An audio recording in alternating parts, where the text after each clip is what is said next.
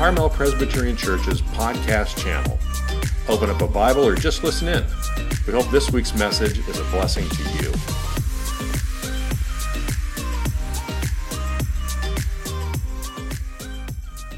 We've been going through a series by Tim Keller talking about Jesus in the Old Testament, and we are going to continue on that as we look at the life of Jacob this morning. But if you remember the past few weeks, we've seen Jesus as a true and better Adam, first of all. Because just as Adam failed in the garden, Jesus is a true and better Adam who prevailed in the garden. When Jesus in the garden, he said to his father, Not my will, but yours be done. That's how Jesus is a true and better Adam. And then we saw Jesus as a true and better Abraham as well, who stepped out into the unknown abyss so that we wouldn't ever have to even crying out, My God, my God, why have you forsaken me? Jesus said, stepping out into the unknown, taking the Father's hand and trusting Him. And we saw Jesus as a true and better Isaac as well, who was not just offered up by his father on Mount Moriah, but Jesus was actually offered up by his father on Calvary. And while God, he said to Abraham, he says, Now I know you love me, Abraham, because you do not withhold your son, your only son, whom you love from me. Now we can say to God the Father, Now we know that you love us because you did not withhold your son, your only son, Father, for us, for me. And so today we're going to see how Jesus is a true and better Jacob, whose bruises on the cross brings healing to the self inflicted bruises stemming from our own brokenness and from the brokenness of our world. This brokenness that causes us to be separated from God. We'll see how Jesus is a true and better Jacob, endured the bruises on the cross. He wrestles with God the Father on the cross so that we would never have to do that. Now, this whole wrestling story is very personal because, as most of you can tell, I'm an athlete, right? Thanks. And so in high school, which was at the height of my athletic prowess, I was on the wrestling team, which you know at every high school is the most popular sport, is the wrestling team. It's probably because of the singlet, which is also called affectionately the unitard, the unitard, uh, and the tights, which I wore proudly every week. And so it's very, very personal for me and uh, I remember as well, my wife said, uh, if you had known me in high school, I wouldn't have dated you, you know, for sure. Smelly rooms, you're on starvation diet, you wear tights, the whole bit. And I said, you wouldn't have dated me because I was in high school and you were only in junior high. That's why. so, but this wrestling story is a real deal. And so we see Jacob wrestling with this mystery man. I'm going to make, make a case that I think is not, not just a mystery man, but someone very specific. And keep in mind the context for this wrestling story. If you take a look at chapter 32, verse 9, it says, And Jacob said, O God of my father Abraham, and God of my father Isaac, O Lord, who said to me, Return to your country and to your kindred, that I may do good. Verse 10 I'm not worthy of the least of all the deeds of steadfast love and all the faithfulness that you have shown to your servant, for with only my staff I've crossed this Jordan. Please now I've become two camps. And so we have Jacob reminding us as he's about to meet his brother Esau that God is the one who called him back to this land for this meetup. This moment, God is the one who told Jacob to do it. And we're going to see how in this encounter we have some amazing revelations about Jacob and his need to go deeper with the Lord. Now, Jacob, to remind you, has not seen his older twin brother Esau for decades. And there's a story there, a wonderfully dysfunctional story, okay? And so, to remind you, what Jacob does, he actually steals his older brother's inheritance from him through trickery by pretending to be his older brother. And then Jacob flees because his older brother Esau now wants to kill him. And then Jacob eventually gets married, but he ends up getting a second wife. And if you read the fun story, he ends up sleeping with their servants as well in order to have kids because the wives are competing to be more important to Jacob. So this family puts the fun in dysfunctional. I mean, this is like a soap opera or whatever kind of drama story that you have read before. This tops them all. Now, Jacob becomes so successful, though, even in the midst of the dysfunction, that he has to flee his father in law as well. So he has to flee his older brother, who he tricked. He has to flee his father in law, who he tricks. He's going with two of his wives. Oh, and they're sisters, by the way. Awkward. Okay? So you have all this dysfunction. And Jacob, who has caused a lot of this trouble by his own doing, his own fault. Two family members want him dead. His wives are competing for attention. Uh, he's had other kids from other women. Okay, now he's going back because God tells Jacob to go and face your brother. And I think God's saying, go face him, maybe even go apologize. And because last time Jacob saw Esau, it was a death threat.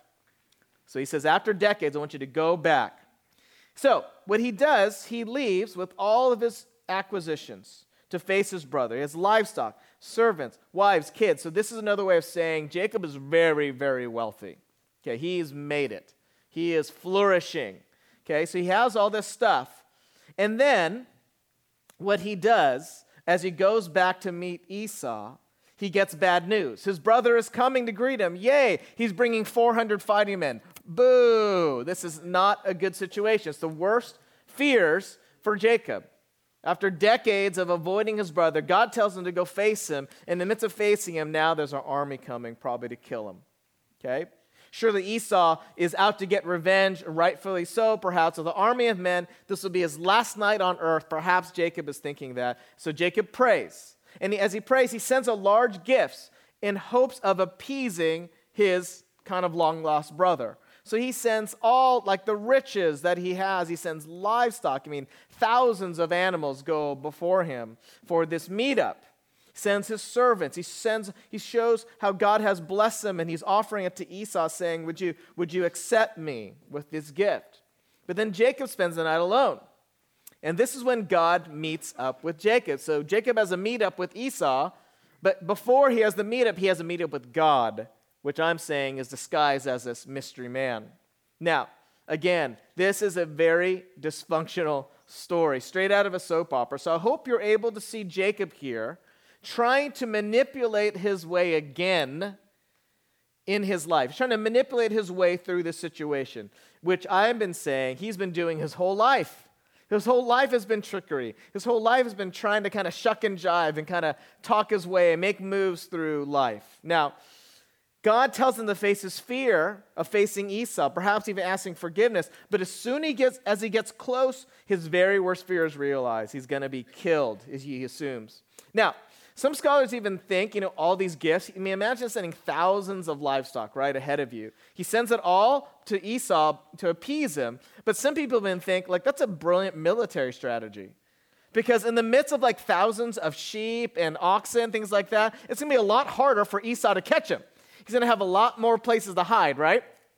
It's a military strategy as well, in case of an attack because it's not easy to execute a battle plan with thousands of livestock blocking the path. Now, Jacob's whole life was filled with fear, with insecurity, and he'll use anything, even livestock, to get an edge. Okay? Jacob, the insecure one who used trickery. So I want to take a moment to talk about Jacob's insecurity. Now, his name Jacob literally means heel grabber. Well, how do you get that really fantastic name? Well, as he came out of the womb, there was older brother Esau, the twin brother, and then he came, but he, at birth, was already grasping at his older brother. And it was just prophetic. For his whole life, he'd always be grasping to get the attention, to get the respect, to get the love, to get the affirmation, and to get the literal riches from the favored older child right? Happens in every family. Can happen, right? You've seen it in your own life. Maybe you have an older brother, older sibling, or there's a favored aunt, or there's a favored sister, whatever it would be. That drama in your life is right here in the Bible. So his name means heel grabber, could also mean usurper, one who is grasping. And so remember in ancient times I said that names were prophetic. And so Jacob, the heel grabber, the usurper, gives you a picture. He's always striving to catch up to his favored older brother, coming out of the womb, grabbing Esau's heel as if he were trying to get ahead. So, do you know anyone who gets joy out of hindering other people? I want you pause for a second. Think about that. Do you know anyone in your life who gets joy from seeing other people kind of misstep? There's a book that was written about a decade ago called Tripping the Prom Queen. And that book was all about how women who enjoy seeing other women fail, tripping the prom queen. Now, that doesn't happen with men because we're just peaceful and non competitive, right? Every human being, we are tempted to find joy and satisfaction in other people's demise. We got to look out for that because that's not real happiness. That's not real joy. That's not real satisfaction. And you, it makes people miserable to be around you, by the way. If the only way that you can get happy is by seeing other people miserable, that means that you're always trying to make them miserable to feel good about yourself. Well, who wants to be a friend with you? Right? So look out. You may not do that in every relationship, but look out for yourself the way that you sabotage yourself and your friendships because you are wired, because you haven't allowed God in that place in your life. You naturally find kind of almost like a hit, like a joy, like a like some energy when you see other people doing worse. You feel better. Oh, I feel better about myself because their life is worse. Be careful, because that's not real discipleship. That's not really growing in the joy of the Lord. You're depending on other people's demise to make yourself feel better about yourself. And men and women both do it. They can do it to men to men, women to women. They can do it to each other, fathers to children, children to, to siblings. And so we can't pretend we don't know what, what we're talking about here because it's, think about this. It's, what am I talking about? It's, think about maybe uh, uh, a workplace that you left, and after you left, like the company did worse right after you left. And that's that little smirk inside, like, yeah. Right? You ever catch yourself doing that? Or maybe it is your actual 10 year high school reunion and you see the prom queen and you notice like she's gained some weight and people can tell. Like it's a little bit of like, yeah, I never really liked her in high school either. Oh, how you doing? So good to see you. that's not you though. I mean, I know that's not no one in here secretly feeling better about themselves because that person doesn't look as good. You see, if we are the kind of people who get joy from other people's pain, then you're settling for something less than God's best. You're really training yourself for a miserable life. Because the only way you know how to be happy is from other people being miserable, or at least less happy than you, or less successful than you. And you're cheering on their demise, maybe even secretly, so that you can feel better. And you want to say, Tim, I'm going to change that. Well, you know who can change it? God could change that in you. He can give you a real joy that actually lasts. You don't have to rely on other people feeling worse in order for you to feel good. See, in the long run, that's no way to live.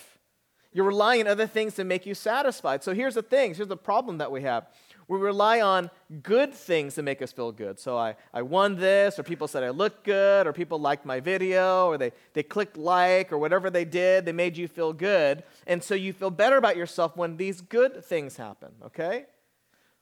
Or you feel good when bad things happen to other people. See, God's like, no, no, no, neither one of those is true, true joy. Even our good things can become ultimate things, Pastor Tim Keller says. It can replace our true worship of God, even good things. Good successes, good, good achievements, if, they, if we make them ultimate things, becomes false worship.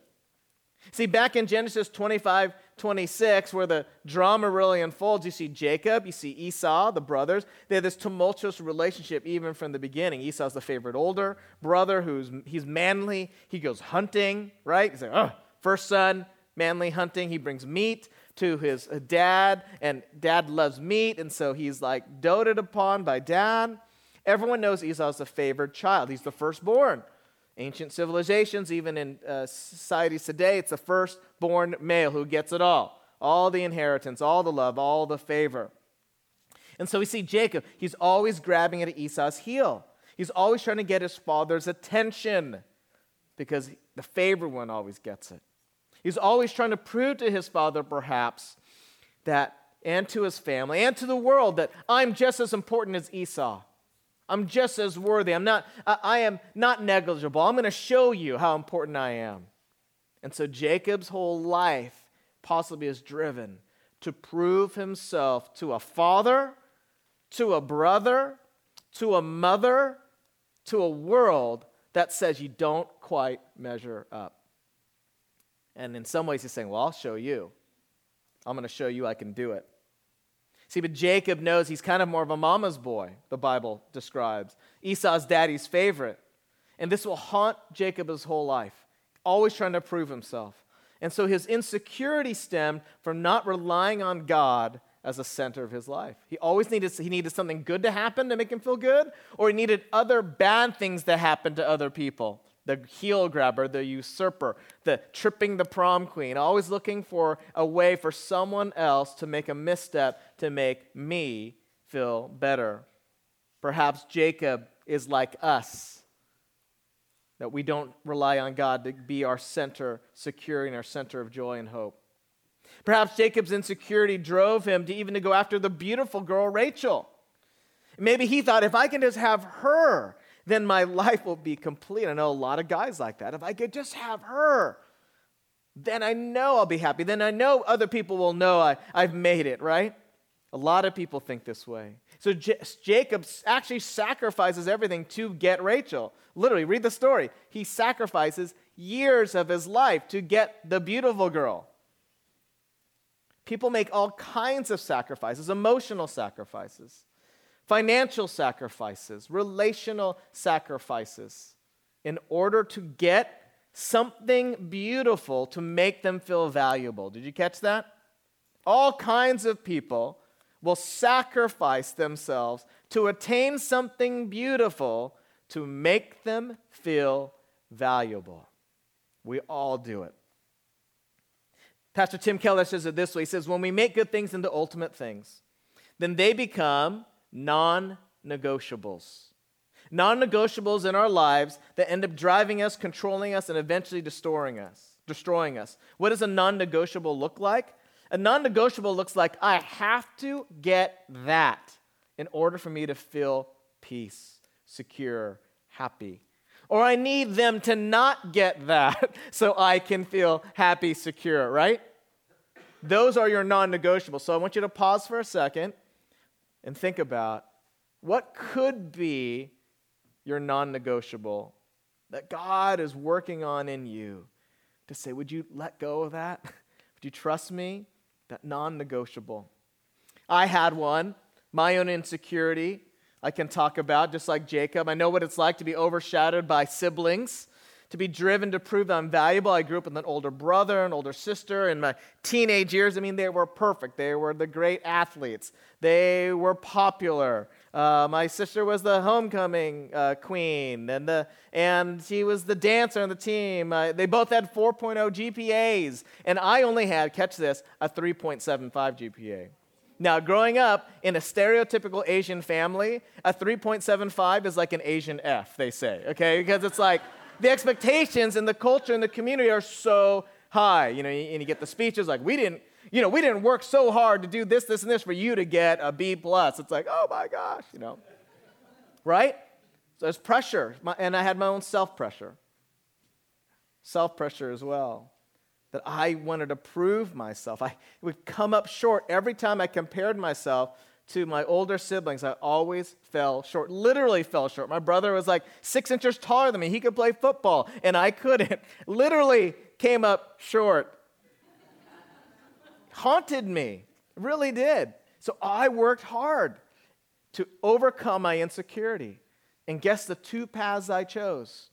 to try to do things that made me feel better, accomplish things, better grades, better friends, uh, you know, maybe someone, you know, calling me back when I asked them out for a date, whatever it would be, help me feel better, or when other people were doing worse. Oh, now I can feel better because they totally blew it on that test. You see what an unhealthy pattern it is? Because I'm actually dependent. I have to keep achieving for me to feel good about myself, or I need other people to fail in order to, for me to feel good. That's a terrible way to live, and that's a heart of insecurity. You're always going to be striving for something. I was a churchgoer at that point, but not a real worshiper of God.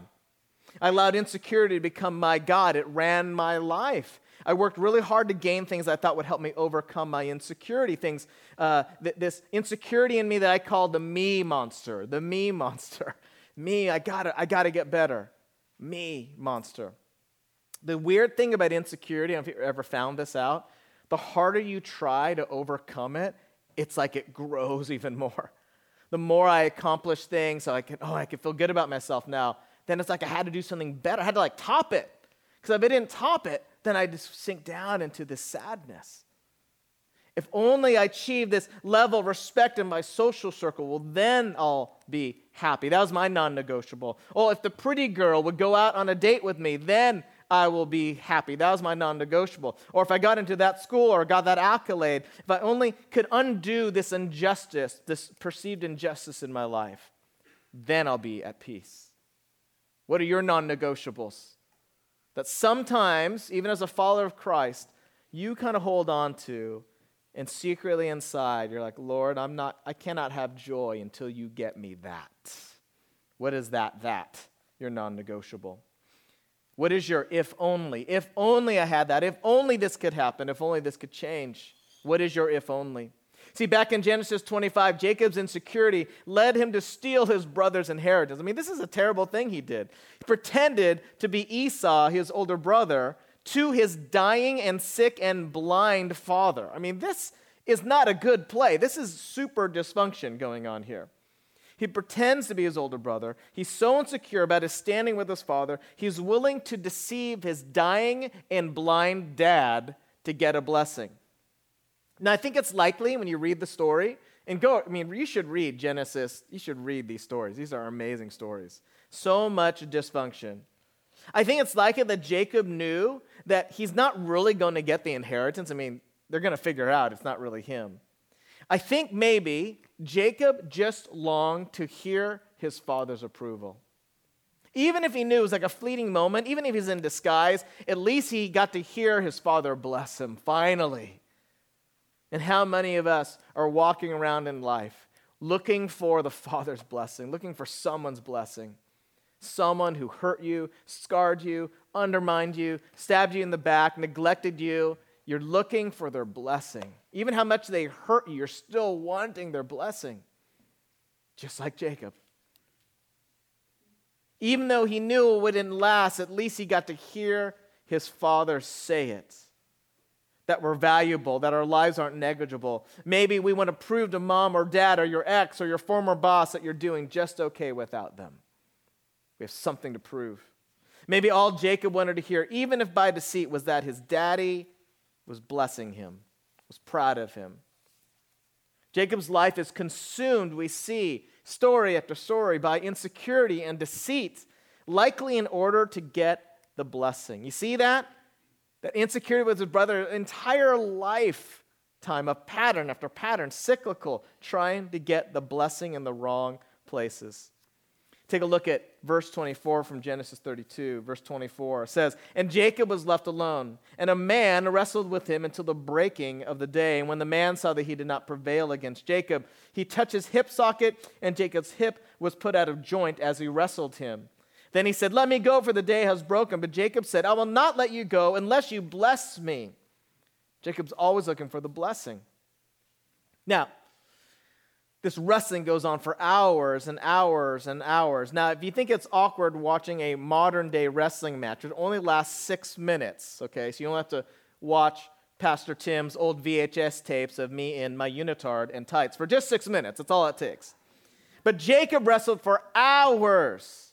Now, you might look at the Bible, and some of your skeptical friends like, there's no way they could wrestle for hours. That's ridiculous. No one does that. And I will let you know, in 1912, at the Olympics, there was the longest wrestling match in history. Guess how long? 11 hours and 40 minutes. This was before Gatorade or Red Bull or anything, right? This is real stuff. And so Jacob is wrestling the mysterious man until the sun is about to come out. Jacob realizes this is no ordinary man, and in fact, he realizes he's wrestling an angel or perhaps God himself. This is no ordinary human being. Some scholars believe, here's a big theological word, that this is a Christophany. A Christophany. This is a pre incarnation of Jesus appearance of the eternal Son. He appears in a Christophany in the Old Testament in a moment, in a scene where he takes on some kind of form of a man before his full, true incarnation, as we know him as Jesus, the eternal Son, who we know as Jesus the Messiah. So perhaps Jacob believes that if he sees God's face in the sunlight, that perhaps I'm wrestling with God, I'm going to be destroyed. But instead of trying to run, Jacob actually clutches onto the man and begs for a blessing. He begs him, I will not let go until you bless me. You see, before this encounter, he's still holding on to his insecurity. He's still looking for the blessing from other things. But Jacob, in this story, is finally looking for the blessing in the right place. And I will not let go until you bless me. He couldn't find his blessing from his dad. He couldn't find his blessing from his mom. He couldn't find it by stealing from his brother. He couldn't get the blessing by marrying the beautiful girl. He couldn't get the blessing by attaining riches, no matter how much more he kept achieving and getting through his own efforts or by deceit, no matter what. It never gave him the blessing he looked for. So Jacob finally had to let go of his striving in order to get the love, to get the blessing he really was always looking for, what he really needed. Jacob finally got the blessing he was looking for because he was finally looking in the right place. I will not let go until you bless me, God. Every one of us needs to have a moment like that. God, you and you alone. No more will be me striving to try to prove myself, to get the blessing from these other people, these other things, these other attainments, to try to attain beautiful things. No more will I try to feel blessed by other people's lives going worse than mine. Forgive me for both ways of seeking the blessing. I will not let go of you until you alone bless me. I need a blessing that will always last. I'm tired. It's not working. My deceit isn't working. My posing isn't working. My strategy isn't working. I need another way to make it work, God. I'm not letting go. And so Jacob finally got the blessing he always wanted and always needed. Jacob would forever have a limp because of this encounter, this mysterious wrestler who we believe is God somehow, maybe Jesus himself, pre incarnation form. And Jacob would always be reminded of this that he got the blessing that he always wanted in his weakness, not in his strength. Friends, you want God to bless you? It's going to come in your weakness, not with your resume. It's by knowing you can never have a good enough resume. You can never be religious enough. You can never be good enough. You can never be smart enough.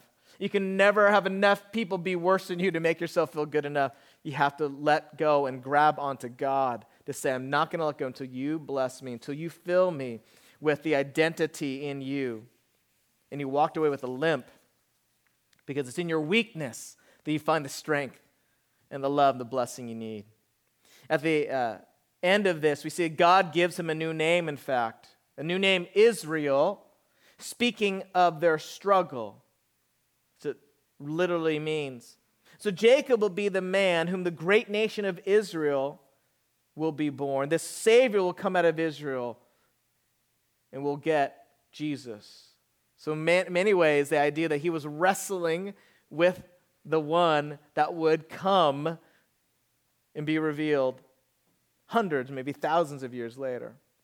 And then Pastor Tim Keller says this, is a great question.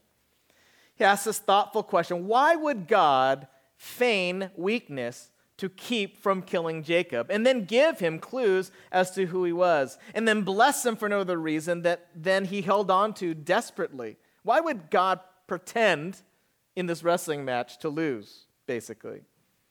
And the answer to our question comes later in the Bible because in the darkness with Jacob, God feigned weakness in order to save Jacob's life. But in the darkness of Calvary, our Lord Jesus appeared as a man and became truly weak to save us. Jacob held on in obedience at the risk of his life in order to gain a blessing for himself. But when facing the cross, Jesus, the true and better Jacob, though he could have turned aside, though he could have left that cross, Jesus held on in obedience at the cost of his life. Jesus did this in order to gain the blessing, not for himself, but for us. You see, Jesus himself wrestled with God on the cross. My God, my God, why have you forsaken me? He wrestled on the cross, but not to get a blessing for himself, but a blessing for us. Jesus is a true and better Jacob because Jesus lived the life we should have lived. He died the death we should have died. God sent his son into our damaged world to show us his costly love that we might be compelled to receive his loving embrace, to receive the identity we need, to receive the love that lasts forever. To stop trying to prove ourselves by attaining things and being successful at things and uh, uh climbing up this ladder. To stop trying to feel good about ourselves by seeing other people's lives being worse off than us as well. There's no way to live. Jesus says, Follow me. I'll show you the true way. You can have peace, the one you, the thing you've been looking for. So God sent his son into our damaged world with costly love. So what's keeping you from the embrace of Jesus? See, for Jacob, his insecurity was keeping him far from God. He was seeking a blessing from other things, his own achievements or other people's demise that only can God can give that peace, that love, that security. And perhaps Jacob's life is a little bit like ours. You know, when we take communion next week, I want you to imagine when we have the bread and the cup that we Christians will remember the bruises that Jesus endured for us. That that body broken, that that cup that spilled out blood reminds us that Jesus battled and wrestled on that cross, that his bruises brought you and me healing. That as we come to the table next week, we would keep in mind this is not just symbolic, but something very real, where Jesus, present with us, reminding us he gave it all. Not so that he would be blessed. He wrestled with God the Father on the cross so that you would be blessed, not just once, but for eternity. So Jesus, this true and better Jacob, became bruised for us. And so we need to drop our drive to keep trying to prove ourselves, to stop our drive for those essentials, that, that non negotiable. Jesus is saying, let go. Let go of your non negotiables. Whatever you're trying to do to make yourself feel better, Jesus says, I'm the only one, the only thing that will last. And he wants us to say yes so that we will be representatives in this world to the whole world, telling our neighbors and our friends and strangers that there is a love that will never go out and it will always last. You can find true ultimate satisfaction in me. There's no more need for insecurity. There's no more need for striving. No more need to keep trying to do better and better and best to get people to say nice things about you or for that person that ignores you to finally see you. You're going to keep getting ignored in this world, friends. There's always going to be someone who puts you down. There's always going to be something else you can't attain. And so God tells us stop trying. Rest in me. Be satisfied. You know, the beautiful thing, because of the cross, the Bible even says that Jesus became sin. In him becoming sin, the Bible also says that he gives you his righteousness. So it actually means when God the Father looks at you, he doesn't see the sin, he sees his son's perfect righteousness in you. That's the great exchange on the cross. That's what the bread and the cup are about. No more need to strive, no more need to be insecure, no more need to believe that there is no hope, because with Jesus, there's always hope. We can drop our guard. We can let go of our non negotiables. If I can only have that, then I know I will be happy. What is your if only? We grab onto so, so tightly in the grip. God is trying to get us to open up our hands, to let go of that thing we hold on to. If only, if only I had that. Would you pray with me? Lord, we want to find true satisfaction in you this love that we've always longed for. Lord, forgive us. Even for us who say we are followers of you, Lord, we are looking for satisfaction, looking for us feeling validated and noticed in all the wrong places. Lord, help us to find it solely in you. Help us to spend time with you. Lord, some of us in this room, we don't know how to spend time with you. So, Lord, help us to learn.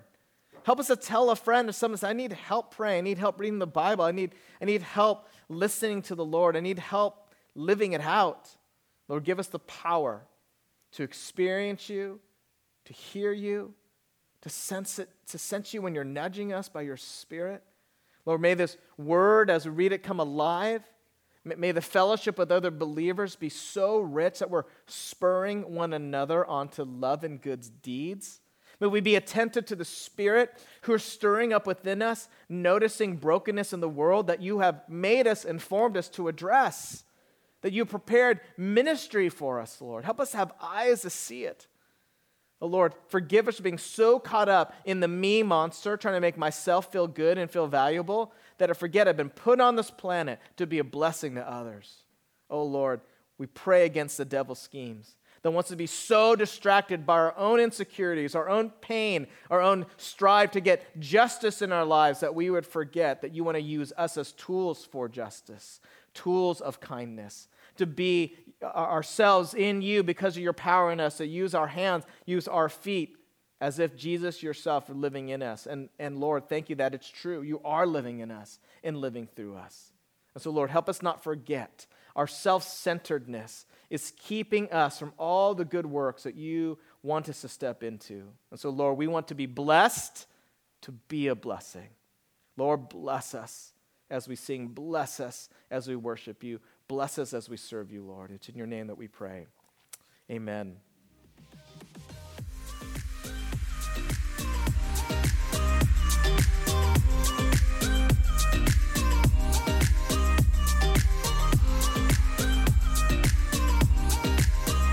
Thank you for listening.